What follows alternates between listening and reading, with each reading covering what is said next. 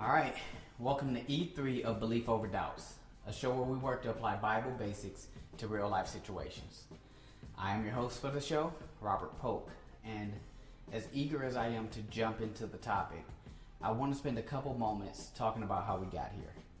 In E2, we started a series on overall health, and I basically told you to stop drinking Crown Royal, right?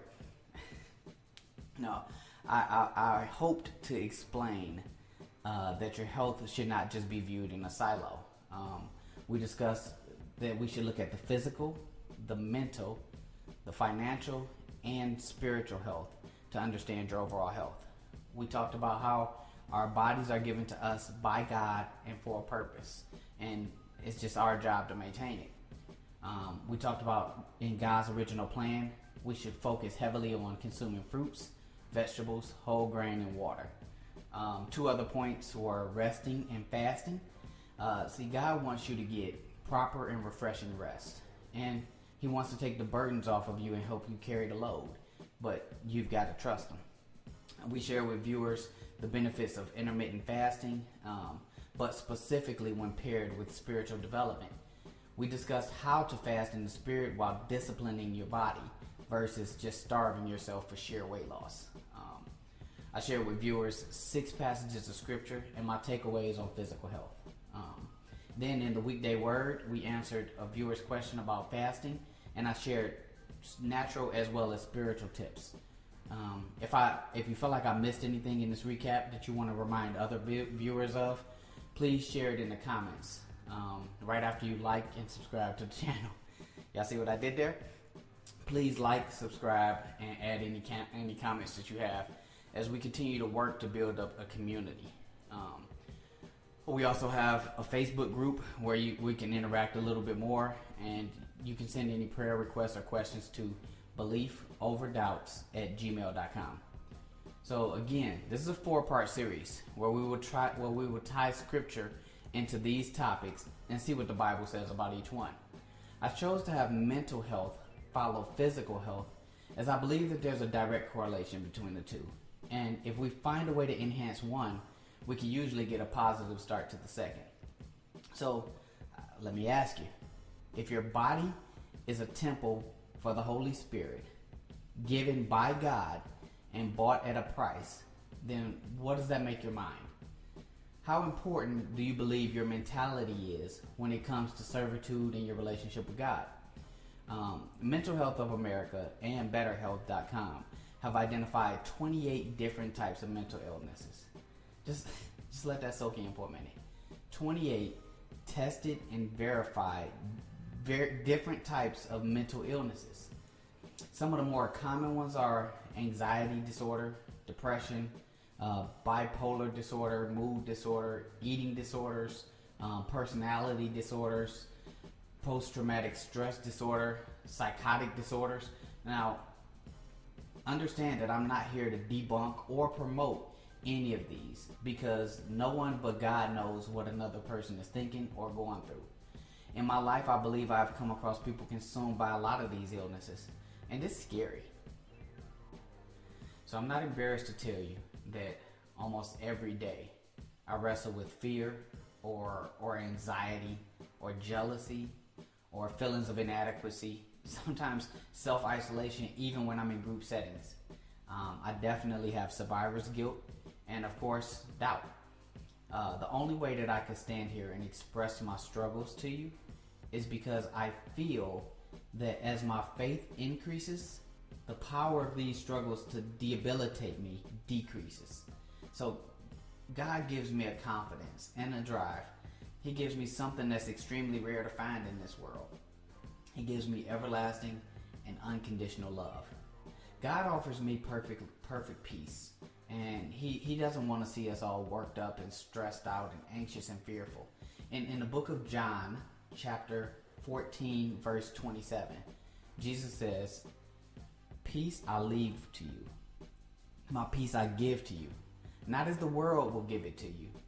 Do not let your hearts be troubled, nor let it be fearful the message here is not just what Jesus says, it's when he says it and what he's really offering. So let's dive into that for a second. He was not just offering peace like we know peace. as he said, not as the world gives it to you. He, at this moment, he was preparing his disciples to live without him here on earth. And he was giving them keys to life, man. He left the Holy Spirit to live in us, to guide us and to comfort us. Why, why should I be stressed and anxious and fearful when a piece of God is in me to help guide and comfort me every day? All right, so Paul in the book of Philippians, chapter 4, uh, verses 6 and 7, uh, he says, Be anxious for nothing, but in everything by prayer and supplication. Um, supplication is to ask for or to plead for something humbly um, with thanksgiving, which is thankfulness. Um, let your request be made to God. And the peace of God, which surpasses all comprehension, will guard your hearts and your minds in Christ Jesus. Again, so the peace of God, um, what do we just learn that the peace of God is? It's the Holy Spirit. So let me translate this passage real quick. I'm gonna, bring it to the um, to my translation. So it says to me, it says, "Don't stress, humbly pray and be thankful. Bring your troubles to God, and the Holy Spirit, which you may not understand, will guard your hearts and your mind um, through whatever you're going through because the Holy Spirit connects you with Jesus and God. So try to think of try to think of your mind as as a navigation app, and where you set it to go, a lot like your heart, it will heavily influence where you desire to go. So in Romans chapter eight, verses five and six, Paul tells us, "For those who live who live according to the flesh set their minds on things of the flesh." But those who live according to the Spirit, they set their minds on things of the Spirit.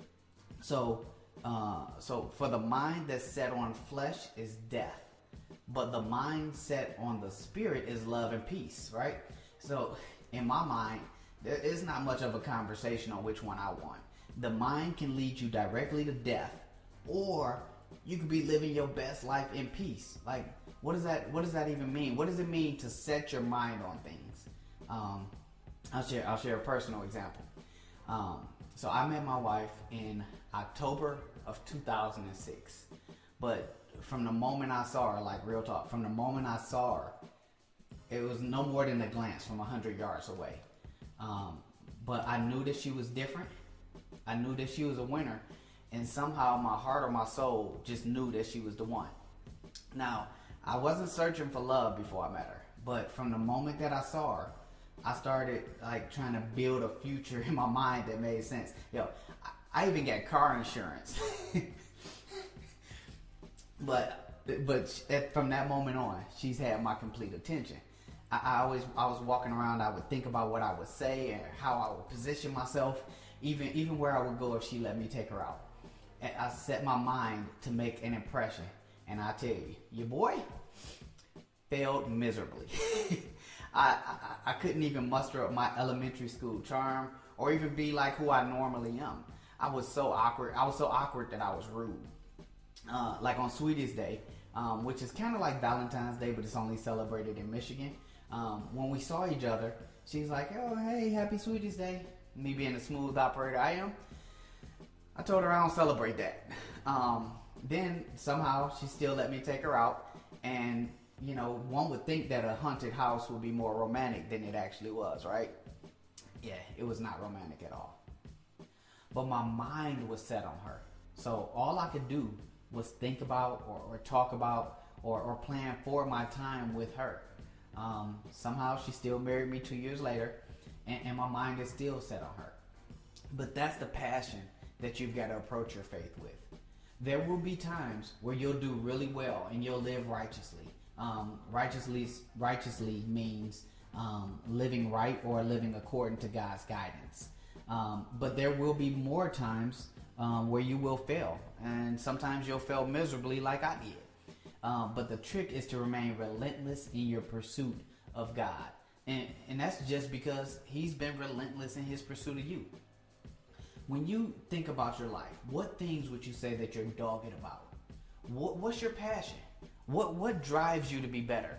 What's worth staying up late for? Is it just Netflix? What causes you to sing or dance or celebrate? What in your life has no substitutions. That's what I'm talking about when I'm saying set your mind on something. I, I, I think back about when I set my mind on God and chasing Him. I was staying up late studying the Bible. I read it from cover to cover a couple of times. Um, I, I, I, made my the first thing I do in the morning before I check my emails or before I, I send a text or read text messages was to read a scripture of the Bible. Um, but no matter how much I pursued him, it pales in comparison to how he pursued and patiently waited for me. I, failed against God's plan for me so many times. I let him down so many times. And every time, he opened the door back for me. When we fail in our walk, in our walk, be it in thought, in heart, or, or in actual action, that's when that's when the devil actually gets excited, right? Because now he has an ally working to put a, a wedge between you and the love of Christ. His ally, his his unknowing partner is you. Not even because of the original sin that you committed. You because you can confess and repent for that. And repent in the New Testament is the Greek word metanoia, which translates into to turn away from. So if you think back to the first people in the Bible, when they sinned, what what did they do? Um, did they look at each other and say, "It's okay, God still loves us. We, will do better"? Did Adam uh, roll up and, and, put on that that Donnie McClurkin verse and sing, voice and sing, "We fall down, but we get up"? No, man, that's not what happened. Genesis chapter three, verse eight says that they hid from the Lord God among the trees in the garden. Even though, as we read on in the Bible, Psalm 69, uh, chapter 69, verse 5 teaches us that you, God, you know my folly. My guilt is not hidden from you. Why are we trying to hide something from someone who knows it all? I remember reading a long time ago. You can't just clear your browser history and your sin go away. You know, this is the kind of mental baggage that people carry around with them. I heard a song. Um, I heard a song. Don't ask me where I heard it from, but it was a, a Chris Stapleton song called the, the Drunkard's Prayer. And Chris says, I wish that I can go to church, but I'm too ashamed of me. I hate the fact that it takes a bottle to get me on my knees. This this embarrassment stops progress. And at the time, um, at and at this time where we are all kind of stuck in our house or scared to be um, within six to ten feet of another human being, we got to be able to go to God. See, God forgives us, and, He just keeps moving. He doesn't hold grudges against us, and, and His love is not like the love of man. In Isaiah chapter 55, verses 8 and verse 9, God says, For my thoughts are not your thoughts, neither are my ways your ways. And as the as the heavens are higher than the earth, so are my ways higher than your ways, and my thoughts higher than your thoughts. But because we struggle to understand this, we disconnect. We stop going to small groups. We don't go to service because it feels like everybody knows what we did, and then everybody's looking at you crazy. Two two things on that real quick. A people like stop looking at each other crazy at church. It just makes everybody uncomfortable.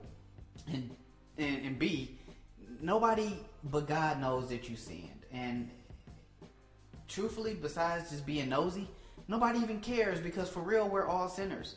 We got to find a way to stop helping the devil make people's lives harder. I mean, there are so many times where I felt pressure from things that hadn't even happened. Fear overtook me, and in most cases, the situations I was stressed out about never even materialized. So that's when God sent me um, Matthew chapter 6, verse 34, which teaches me not to worry about tomorrow, for tomorrow will take care of itself. Each day has enough trouble on its own. I want you to open your mind to a different thought. I believe that there's a difference between pressure and stress. And I found two definitions of pressure in the Merriam Webster Dictionary uh, that I thought I'd share. Um, definition one is that the burden it is the burden of physical or mental distress. And number two is it's the action of a force against an imposing force. Um, where comparatively stress is defined as a physical, chemical, or emotional factor that causes bodily or mental tension. And, and it may be a factor in disease causation. That's what Merriam Webster says. So when things get tense for you and pressure is applied to your life or your situation, identify it as pressure and then work through it through prayer and meditation. But try to give it to God first because stress is unhealthy and can cause disease. Even Merriam-Webster tells us that. I found in, uh, in articles from mentalhealth.org, peoplefirstinfo.org, and even a recent study from the University of Michigan, go blue, um, where they list out things that you can do to stay mentally healthy. Some of the things we discussed in E2 rest, eat well, stay active. Um, but they added that your social circle is just as important. Y'all, y'all remember that song by TLC? What about your friends? Will they stand around? Will they let you down? So, look, you chose to stay on the channel. You get the songs too. So, um, for one low price, would you say that your friends take away or cause stress in your life? Would you say that they work to give you peace and rest or that they cause drama? Do you have friends that take without replacing? I, I assure you, this is not the biblical design for friendship. And what the article is calling for for us to achieve and remain mentally healthy is not that. Here, here are some thoughts about friendship from the Bible. First Thessalonians chapter 5, verse 11 teaches us, um, it says, therefore encourage one another and build each other up. Colossians chapter 3, verse 13 says to bear with one another um, and forgive each other if any of you has a grievance against someone. Forgive as the Lord forgave you. You know, you still got beef with people from going back to the early 90s. Get, get past it. Ecclesiastes chapter 4, verses 9 and 10 tells us that, that two are better than one because they get a good return for their labor. If either of them falls down, one can help the other one up. But pity anyone who falls and has no one to help them up. This doesn't mean you just got to hang out with anybody because somebody got to pick you up. Because as I asked you a minute ago, do you feel like your friends pour into you? Um, let's compare it to scripture, right? Do they encourage or build you up? Do they bear with and forgive you? Do you feel like that they would help you up when you fail? Um, now, when you compare the two, this is God's design for friendship. Remember that happiness is based on happenings, so it's not consistent. But my God is. Be- before I close this episode, I acknowledge that this is not an easy topic. And I know that there are millions of people out there, or maybe some even watching this video, um, with extremely large crosses to bear. Um, being mentally unhealthy can be hard to admit to ourselves, and it could be tough to identify in others. Of course, the Bible gives us a roadmap on how God can help us. But if you still have questions that you need to ask or, or that you need to ask yourself at a deeper level than what we've talked about talked about today, I urge you to visit Mental Health America's website. They've got 13 mental health tests that you can take for free. Today I shared 10 passages of scripture. I know 10 it sounds like a lot, but I shared 10 passages of scripture. Let me share with you what I learned. Um, the first one was from the book of John, chapter 14, verse 27, um, where I learned that in a world where rest and peace seem so far away, Jesus offers it to you today, right now, if you accept his offer um, from Philippians chapter 4, verses 6 and 7, uh, I learned that you can humbly bring yourselves uh, to God. He loves you, he, he wants you to trust and rely on Him. Um, from Romans chapter 8, verses 5 and 6, um, I learned that we need to make a conscious effort to focus on or set your mind on Christ like things because they promote life and peace and they navigate your actions. Um, from Genesis chapter 3, verse 8, um, I learned that being disappointed in our sin um, is normal, but it's actually when you need to draw closer to God, not push away from God. Um, from Psalms chapter 69, verse 5, I learned that God knows you at your best and at your worst, and He loves you anyway. From Isaiah chapter uh, 55, verses 8 and 9, I learned that there will always be things that we don't understand. Don't stress about them. Trust God to do what He does. Stop fighting. Um, stop trying to figure it all out and, and be and just be thankful. From Matthew chapter 6, verse 34, uh, I learned that God has a long term plan um, for peace in life every day. You just got to enjoy each day. Don't get focused. Don't get stressed out worrying about tomorrow. Um, allow me to group um, 1 Thessalonians chapter 5 verse 11 um, with Colossians chapter 3 verse 13. I learned that um, surface level friendship is not helping anyone. Ask yourself, what kind of friend are you truly? And what kind of friends do you have? Um, in Ecclesiastes chapter 4 verses 9 and 10, I learned that having a real friend or a real partner can help you weather the storm. And storms will come. And uh, in Ralph Tresvant's voice, I'm not going to sing it at this point. Um, but it's God's design that we have someone around us to help provide an umbrella when that storm comes. But, ladies and gentlemen, uh, somehow we made it through another show.